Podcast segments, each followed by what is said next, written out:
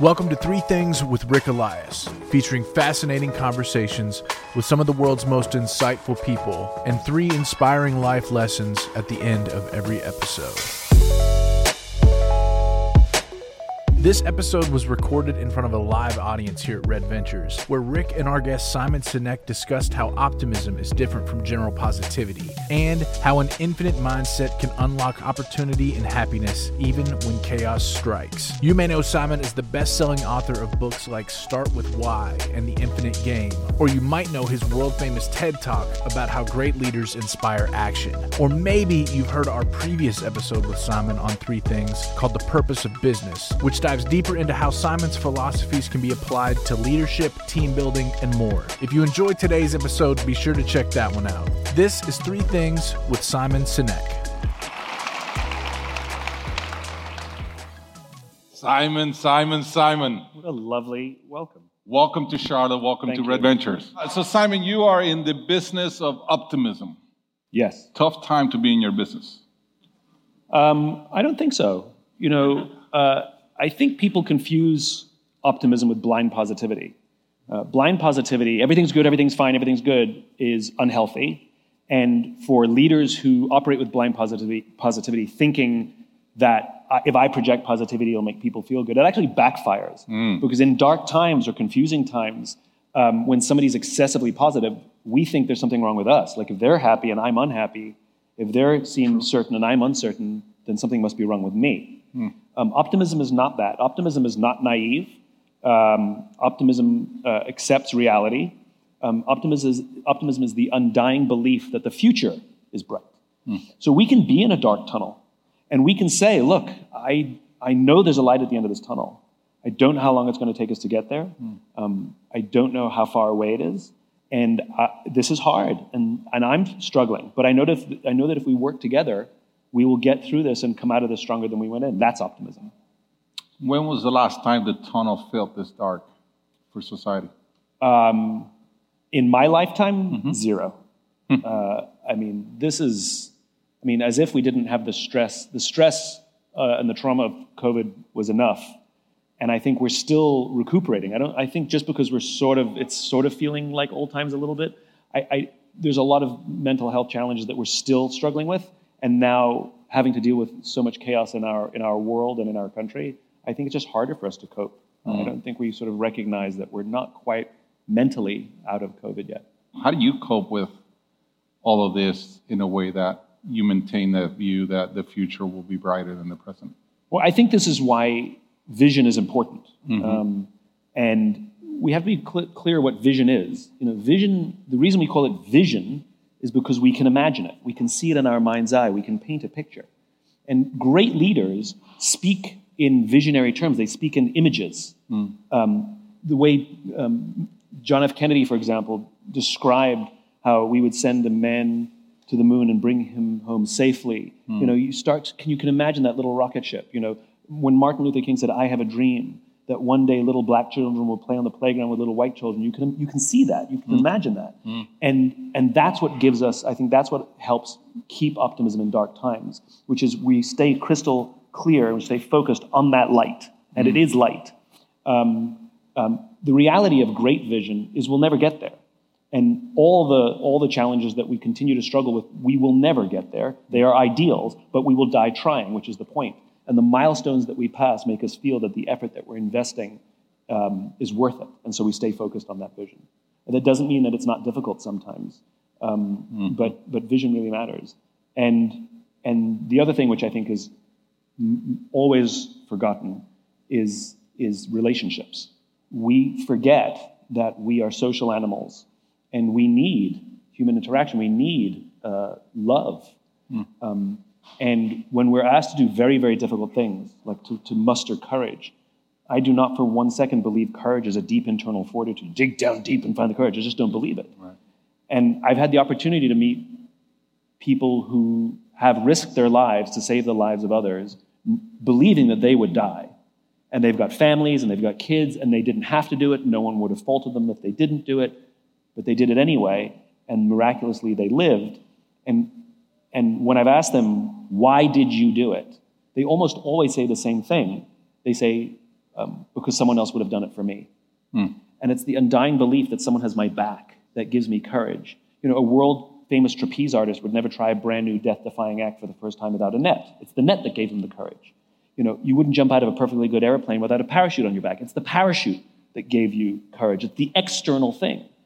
And the same is true um, in work and in life, which is when we have big risks to take, when we want to do the thing that is ethically correct but might cost us money in the short term. You know, it might not be the expedient thing, but it's the right thing. Mm. Uh, those, decisions, those decisions, especially when there's tremendous amounts of external pressure to do the wrong thing, which is kind of what our world is, um, the courage to do right comes from the quality of the relationships. And all we need is at least one person, personally or professionally, who says, I believe in you. You have to do this. I've got your back. And if the whole thing goes south, I'll still be here with you. Mm. And, and that, that fuels courage. And uh, that fuels optimism too.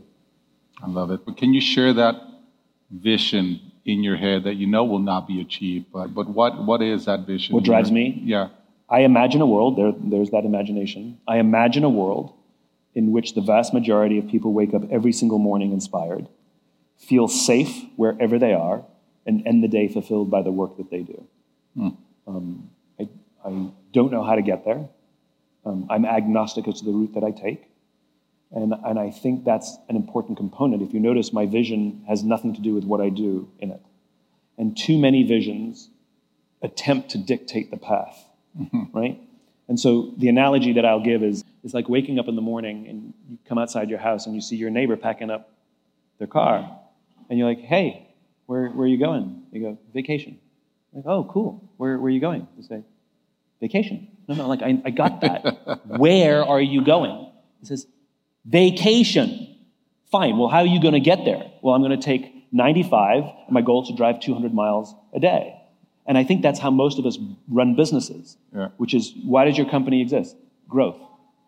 Okay, that's abstract. Like, so what are you growing for? No, I told you growth. Like, like, that's not why you exist. Yeah, growth. Well, how are you going to get there? And they tell you their business strategy and what their goal is and what revenue goal they want to hit every single year. And my question is, is what happens if there's a roadblock that you didn't expect that destroys your numbers? And if you have no vision, you don't know how to go around it. Panic ensues. You know, and all you become obsessed is hitting that 200 miles. When you have vision, you sort of say, okay, well, we'll take that path. To everybody else, it looks like we're going sideways Yeah. but we're not. We're just going around. And yes, the road is slower, and everybody thinks we're, we're failing because we're going slowly when we're just going around, Yeah. you know? Um, and, and I think when you have vision and are agnostic as to the, um, uh, the route, it makes you much more open to new technology or cultural differences and surprises because you'll find things that are actually more efficient and better instead of trying to cling on to that old business model or that plan Right. Right. it makes you know it makes that always bumpy road much more um, uh, it's heading in the right direction because i'd rather go slow in the right di- direction than running off fast in the wrong direction what I was hoping that we would get to today, you and I talk frequently, and we always have great conversations, always run out of time, and never off topics. I am a huge fan of your podcast. Um, Thank you. Your last guests were Arthur Brooks, Yeah. and uh, and we were just chatting about how brilliant he is and how interesting he is. Yeah. Uh, but he talked uh, in in this last podcast about a bunch of really interesting things. One that, of the many that stay with me is this notion of our ability to remodel our lives, Mm-hmm. right? And to use times like this, perhaps, to Mm-hmm. think about remodeling our lives.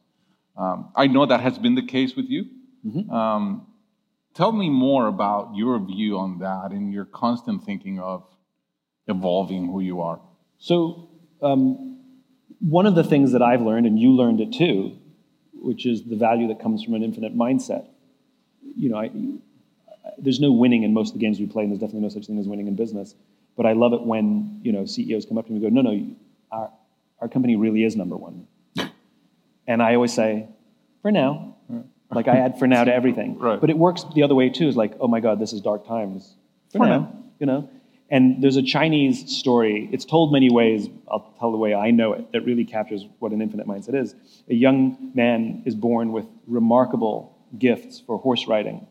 And everyone in the village says you're so lucky. And the monk says we'll see. And he falls off his horse and breaks his leg and his career is destroyed. And everyone in the village says oh my god you're so unlucky. And the monk says we'll see. And then war breaks out and all the all the men are sent to battle and he can't go because of his busted leg. And everybody in the village says, You're so lucky. And the monk says, We'll see. And that's life. Yeah. We don't really know. Yeah. And some of the hardest things that we've gone through ended up being the greatest lessons. We don't want to redo it again, but we're grateful that they happened. Yeah. I mean, you, you're living proof of something that you don't want to do again, but you're grateful that it happened. Um, and I think when you learn to adopt an infinite mindset, um, you learn to, you can celebrate your wins, but you don't define yourself by them. And you can mourn your losses, but you don't define yourself by them. And, um, and it also makes you very comfortable with surprise. Um, infinite minded players are very, uh, uh, they appreciate uncertainty and they find opportunity in surprise. Where finite minded players fear surprise and they, that's why they like short time frames and excessive amounts of control because, because they fear anything deviating. And the problem is, opportunity is always off the plan, almost always. Right. Right. Um, and so that's one thing that's helped me. But the other thing is, an, there's, a, there's an appreciation for chaos. You know, there's always a little bit of chaos. Some, you know, it sort of goes like this. And COVID is a great example of a tremendous amount of chaos. And um, I think chaos is a magical time to make changes that you've been thinking about and talking about for so long, but you couldn't because it was disruptive, or you would disrupt somebody else, or you were too afraid. And when chaos strikes, yeah, everything's in a, everything's a mess. Now's the time to do it. What an interesting vision that whatever time period, five, ten years from now, we each individually can look in the mirror and say, you know what, I don't want to go through something like COVID again, Mm-hmm. but I am so grateful it happened. Yeah, I mean, I, I think one of the big mistakes we make in life is we label things good or bad, and and we do this with ourselves. We talk about what are your strengths and what are your weaknesses. You know, we, we sort of we all go through this, and the reality is there's no such thing as any of those things. Everything is balanced. You know, nature abhors a vacuum and every, and seeks equilibrium at all times. Everything is balanced. There's a cost for everything that we get, for every for everything we get in life, business or professional. There's a cost right? Maybe you're super successful, made a ton of money. How's the relationship with your family? Do you spend enough time? That's a cost. And sometimes the cost is too high, and sometimes it's worth it. But at the same time, everything bad that happens comes with a lesson. And, um, and so I don't think in terms of what are my strengths and what are my weaknesses. It's, it's all relative. Right. So I'll give you a funny example. So I'm chronically disorganized, which I know you can't understand, but I am chronically, I mean, because you're not disorganized. Like what I'm about to say will scare you. Um, I'm chronically disorganized. And I, years ago, when I first started my business, I went to this networking event. I was in my late 20s. I, went to this networking event, and some guy was like, You're amazing, Simon. I think you're incredible. I think your idea is incredible. We have to work with you. Here's my business card. Let's do this. And I went, Amazing, great. Took his business card, and I lost it by the time I left the event. you know, because if I was organized, I'd be texting him from the taxi or emailing him the next day, which would be a great idea if I knew how to get in touch with him, but I didn't. And two weeks went by, and uh, I found his business card at the bottom of my briefcase, like covered in dust bunnies probably.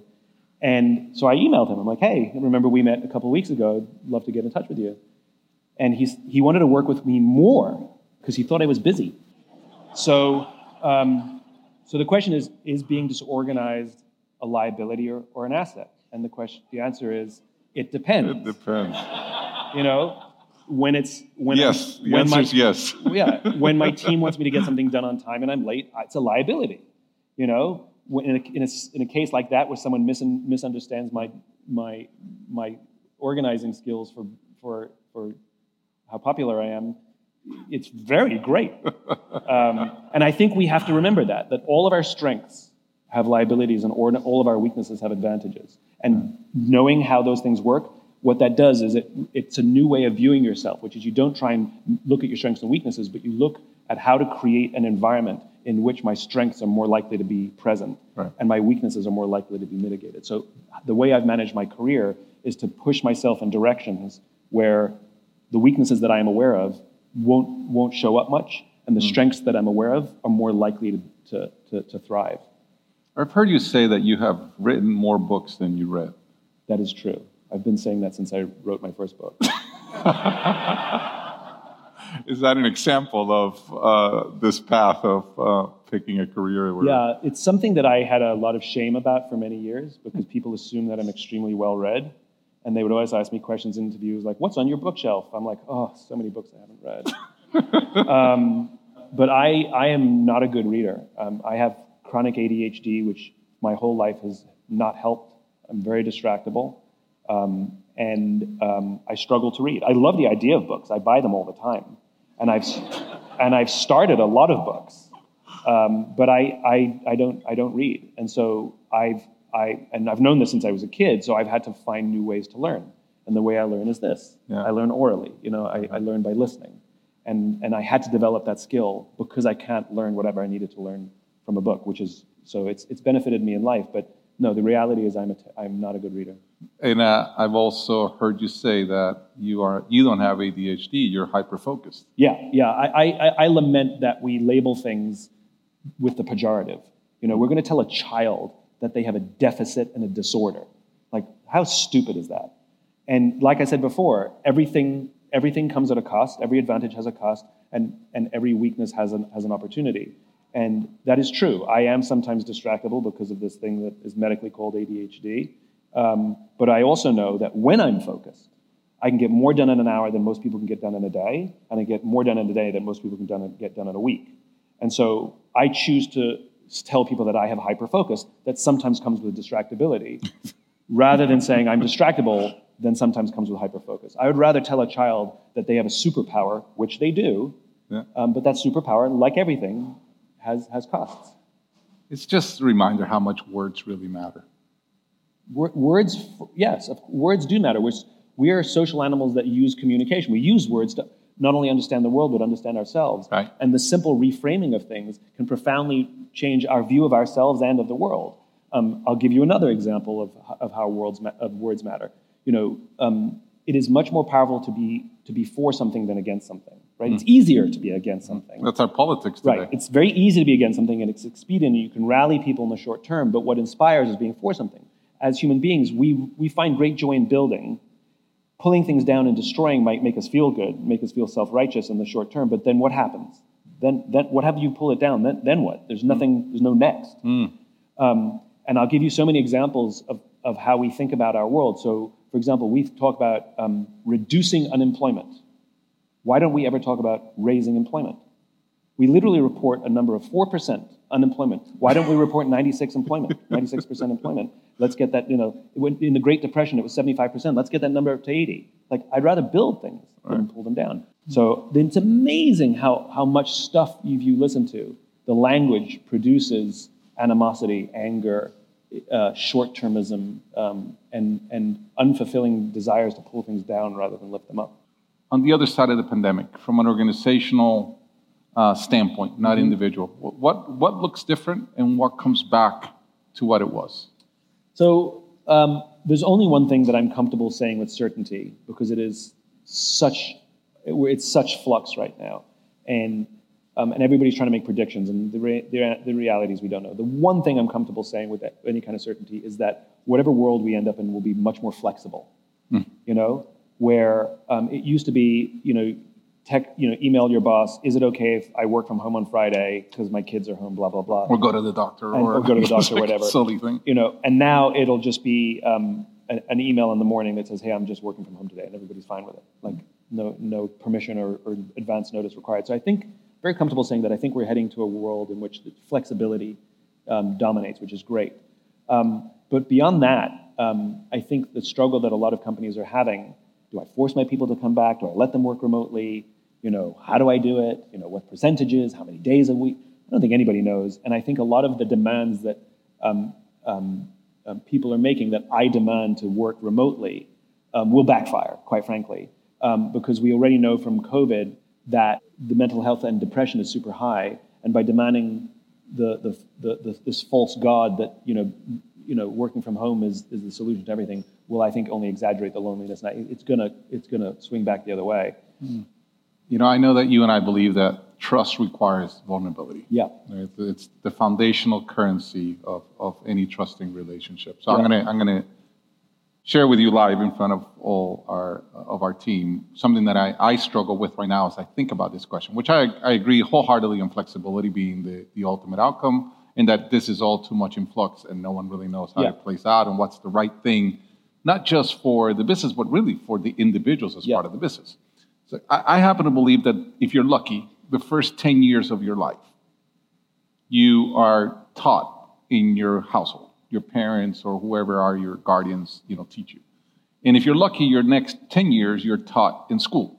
And if you have good teachers and good education, that's how you form a lot of your thinking and, and very important time. And then the next 10 years, which to me is the, first, the, the end of your apprenticeship, mm-hmm. you know, kind of journey of life, mm-hmm. you're taught in whatever organizations organization you belong to. Mm-hmm.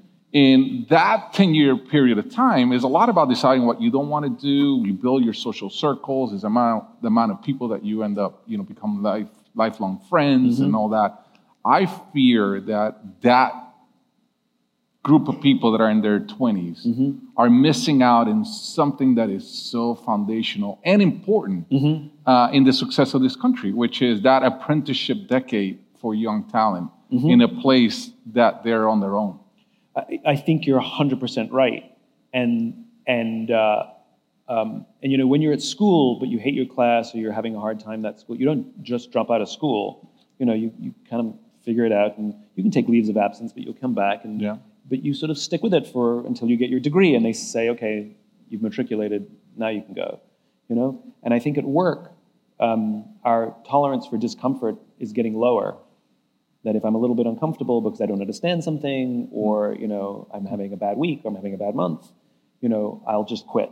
Mm. You know, and and I think that this idea that my work has to fill all of those that all of those boxes, which is an unreasonable expectation, just like finding a partner who is like my emotional equal, my intellectual equal, my perfect sexual partner. It's like who shares all the same interests. We want to go all the same places. We have all the same tastes. It's like good good luck with that one you know? And so we are all living with this perpetual grass is always greener, and we focus or fixate on what's wrong with wherever I am or the person I'm with, and know that there's something better out there. And so we bounce and bounce and bounce and bounce.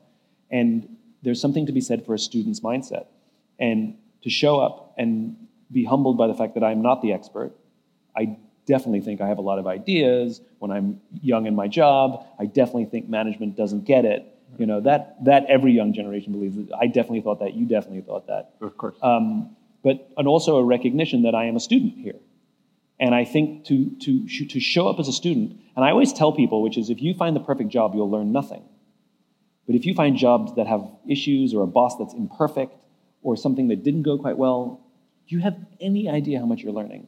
And I can tell you from my own career, the best lessons came from the bad bosses, the hard experiences, the struggles. And sometimes they were great bosses, but going through huge stress mm. together. Mm. You know, it's usually stress and struggle mm. that the, the best lessons happen. And that's called school. And the only, the only thing you have to make sure you have is an environment in which you feel psychologically safe to raise your hand and say, I made a mistake. Um, I don't feel qualified to do the job you've given me. I need more training. Um, I, don't under, uh, I don't understand. I need help. Mm. Um, uh, without any fear of humiliation or retribution. If you don't have that, then yes, leave. Because mm. you can never be an effective student if you can never say, I need help or I don't understand. I always think just an add-on point to that is I think if, if you're a young person, look for an environment where you're getting opportunities ahead of your time. Right? And, and yeah, uh, exactly. That, yeah. usually comes. Um, yeah, and yes, yes, and understand that everybody has something to contribute. Right. Young has something to contribute, and, and, and older has something to contribute to. Right. What led you to write Start With Why? So all of my books are semi-autobiographical. Um, uh, none of them were intended to be books. Um, Start with why I was born out of uh, pain. It mm was I had a, a, small business. I ran a marketing consultancy. We had amazing clients. We did great work, and superficially, my life was really good, except I didn't feel it. Um, I got to a point where I um, I didn't feel as as successful or as in control as as I wanted to, and so most of my days were pretending that I was more successful and in control than I actually was, which is a pretty hard way to live a life, to be honest. Mm. And if you don't address that, if I didn't address that sooner, it gets worse. And that's exactly what happened. The, the stress became overwhelming, and I was lying, hiding, and faking every day of my life. Mm. And it wasn't until a very, very close friend of mine came to me and said, Something is wrong. Something's off. I don't know what it is, but this is not. This is there's something going on here. And I came clean. Mm. And it lifted a huge weight off my shoulders. And all of the energy that was going into lying, hiding, and faking could now be invested in finding a solution to re- rekindle my passion. Because I know I have passion, but it, go- it had gone. Mm. And the, the solution that I found was based on a confluence of events, was this magical little formula that I called the golden circle. And I called it the golden circle because I knew about the golden formula, which seemingly you know, Right, right, right. applied everywhere. Well, this seemingly applied everywhere. Um, and I knew what I did and I knew how I did it, but I didn't know why. And it restored my, my passion to levels I'd never experienced. And I shared it with my friends, and my friends were doing, making crazy life decisions. It was helping them. And my friends asked me to talk to their friends, and I would stand in someone's living room and talk about this thing called the why and help people find their why for 100 bucks on the side. And it was never supposed to be a career. It was just a thing that I loved doing. And people just kept inviting me, Will you come talk to my company? Will you come talk? And I just kept saying yes. And then they offered to pay me to come and talk. And I was like, That means I can stop doing that and I can keep doing this. And then somebody said, You should write a book. And I went, Oh, okay. And uh, yeah, they gave me a book deal. And a little bit of pressure goes a long way. Is this notion of finding purpose a team sport then? Yeah, I, I mean, I'll go. You'll hear me say this over and over again. You know, which is we forget that being human is a paradox, um, because every moment of every day we are both individuals and members of groups, teams, families, churches, communities, whatever. Every single day, and every mm-hmm. single day we are confronted with sometimes small but sometimes big choices. Do I put myself first, and at the sacrifice of the group, or do I put the group first Right. at the sacrifice of myself? And the answer is yes. Right. You know, and some people believe no, you have to take care of yourself because if you're not healthy, you can't help the group. And some people say no, you have to help the. It, you, it doesn't. It depends, right. and it's and it causes stress. And this is the paradox of being human, which is we have to manage our individualism and our membership to groups all the time, and we have responsibility to both. Um, and so, when it comes to finding purpose, you can't do it alone. Um, one, because we're social, and our purpose is always an act of service, not to ourselves, but to others. Purpose is always an act of service. The value of purpose is, the, is to the benefit of others. And the benefit that we reap comes after we serve others, whether it's a, uh, our community, a cause, or another, another group of people. Parents say this I never had purpose until I had a child, where now I have to prioritize the life of another human being before my own, Right. and willingly and happily, even though it comes at great stress and great sacrifice. It's worth it. And all purpose, all cause, all why is always for the benefit of others. So, yes, you, you, you would struggle to find purpose without, without a sense of member, membership to, to the greater human tribe. You know, in other words, and I know this is a struggle, a question that many struggle with. What what is my purpose? Yeah. And I think you are giving people a bit of a roadmap as to it's in the services of, of others, and it's usually with others. Yeah, um, you, you, you, you, won't, you won't find it by yourself, and you can't do it by yourself. Yeah. And for many, that's humbling, Right. especially for those who are raised to think that they are all that and that, you know, a bag of chips. And I think any of us who've gone through the trials and tribulations of hard, extreme hardship in life or extreme hardship in, in business, you very quickly learn that uh, it's others who, who lift you up and others who give you opportunity and others who see something in you. It's, it's never us. It's never us. There's a lot of young leaders in, in you know here in the audience, and what um, what is going to be mandatory to lead in kind of the in, in, in the next decade um, for these young leaders?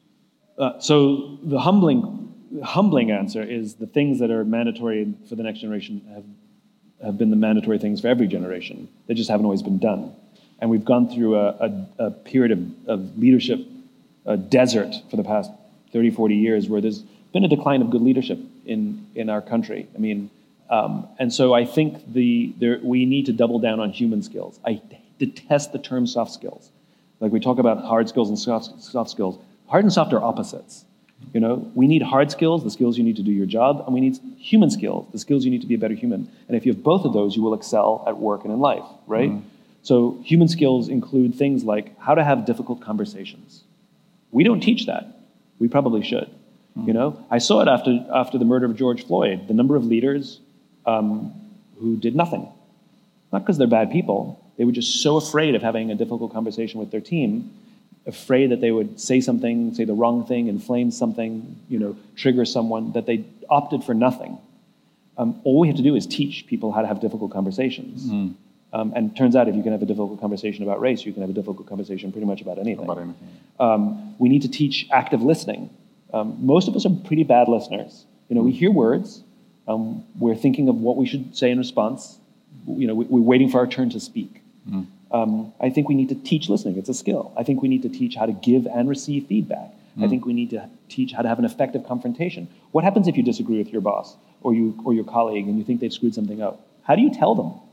And a lot of people are just confrontation avoidant. You know, I, in, especially in the younger generation, I've seen it, which is I've seen people quit their job because they're just too uncomfortable to ask their boss for a raise. Mm. Which is just, you know, or, or ghost somebody they're dating for six months because they're too uncomfortable to break up. It's just easier to ghost them, you know? Um, and the problem is, is it's not only destructive to the person you're doing it to, but ultimately you end up hurting yourself um, mm. because you may leave a perfectly good job too soon because you're afraid to have a confrontation, to have a, a difficult conversation. Simon, um, I consider a huge privilege uh, to have you as a friend and be able to have these conversations always. I am Thank you, Ric. grateful that you know our team got a, a glimpse into you know the the person that is an encyclopedia of wisdom and knowledge who has read one book. Uh, it is a remarkable, maybe uh, you know, uh, maybe two. I think I think the one is a remarkable I, paradox walking yeah, around. So yeah, the, uh, the, one book that I finished from cover to cover was the Da Vinci Code. did. No surprise. Anyway, on behalf of Red Ventures, thank you Thanks, very very much. It's a real honor. As I listened to my conversation with Simon, I couldn't help but think about the power of beliefs. Beliefs, different than values or principles, are things that we choose. So, with that framework, here are three beliefs that could really help us all live a better life. Number one, optimism. The belief that the future will be okay. Hope is what drives humans to continue to persevere through difficult times. Why not believe the future will be bright? Number two is the belief that the quality of our relationships really have an impact on our ability to be courageous. What if we looked at our relationships as an investment for us to live a more courageous life? Number three, by believing that it is important to be focused on the service of others, we will ultimately find our life's purpose.